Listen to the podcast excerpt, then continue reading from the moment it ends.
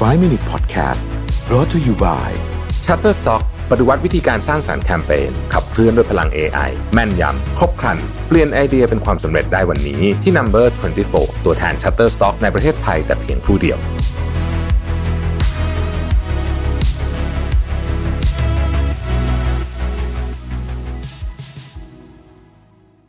สวัสดีครับ 5 minutes นะครับ คุณอยู่กับโรบิทานุสาหะครับ วันนี้ผมเอาบทความชื่อว่า three psychological habits that make you unhappy นะครับ Nick Vigno เป็นคนเขียนไว้นะฮะนิสัยที่ทำให้เราไม่มีความสุขนะครับจะมีอะไรบ้างนะฮะก่อนอื่นเลยก่อนจะเข้าไปนิสัยเนี่ย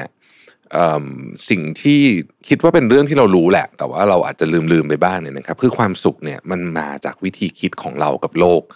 ไม่ใช่ตัวไม่ใช่เหตุที่มันเป็น คือวิธีคิดกับสิ่งที่มันเกิดขึ้นเนี่ยจะนำพามาซึ่งความสุขหรือความทุกข์นะฮะไม่ใช่เรื่องราวนั้นนะคือวิธีคิดกับโลกนะฮะเราจะเห็นว่า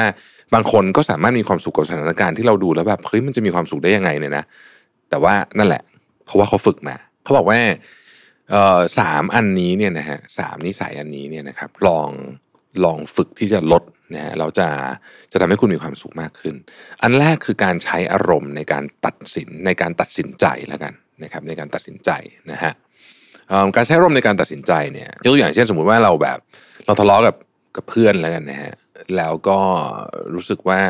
หงุดหงิดหงุดหงิดกับเพื่อนอะไรเงี้ยแล้วเราก็ไปลากอดีตทั้งหมดมาที่เพื่อนคนนี้อาจจะเคยทำผิดมาในอดีตหรืออะไรก็แล้วแต่เนี่ยนะฮะแล้วก็ถมใส่ไปเพื่อนนี้เลยนะฮะ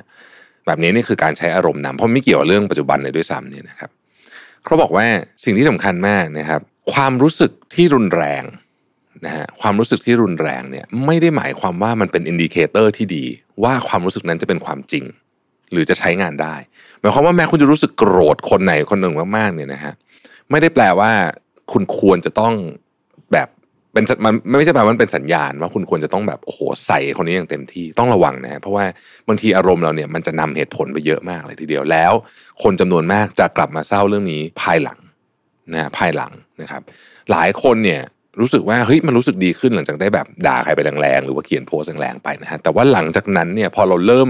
อารมณ์มันเริ่มหายไปปุ๊บเนี่ยนะความรู้สึกอื่นมันจะมา ซึ่งมันเป็นความรู้สึกที่เจ็บปวดมากกว่านะครับความเศร้า ความกังวล ความรู้สึกละอายใจต่างๆนานาพวกนี้นะฮะเพราะฉะนั้นเนี่ย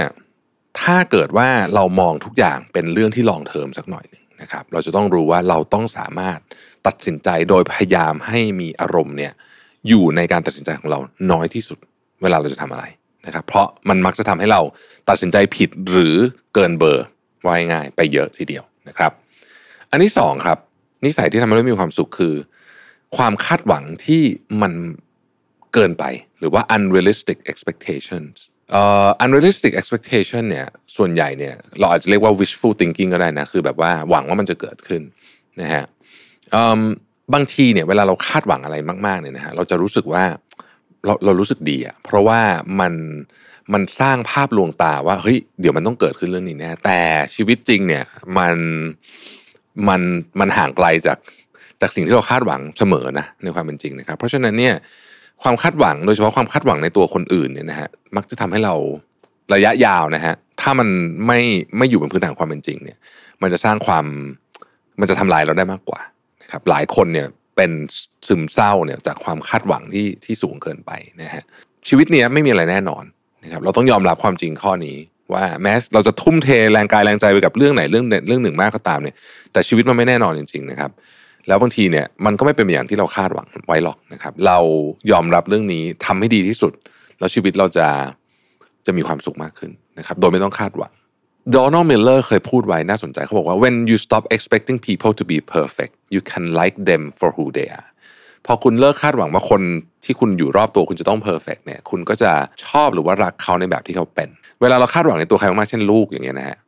ต้องต้องต้องเตือนเรื่องนี้ไว้ให้ดีนะครับ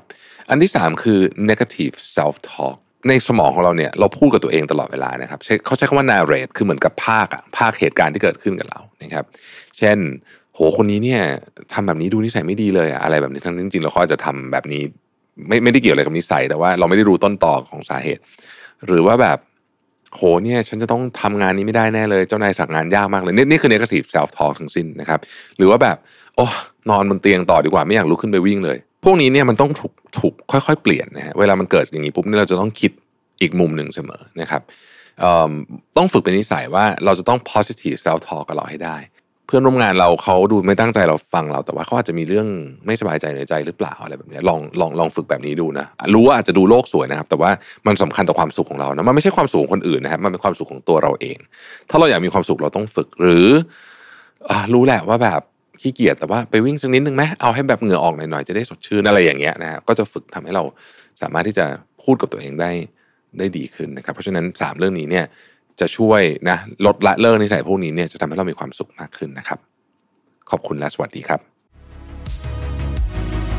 5 Minute Podcast Presented by Number 24 ตัวแทน Shutterstock ในประเทศไทยแต่เพียงผู้เดียว ให้ทุกการใช้งานลิขสิทธิ์เป็นเรื่องง่าย สร้างสรรค์ด้วยความมั่นใจ It's not stock it's Shutterstock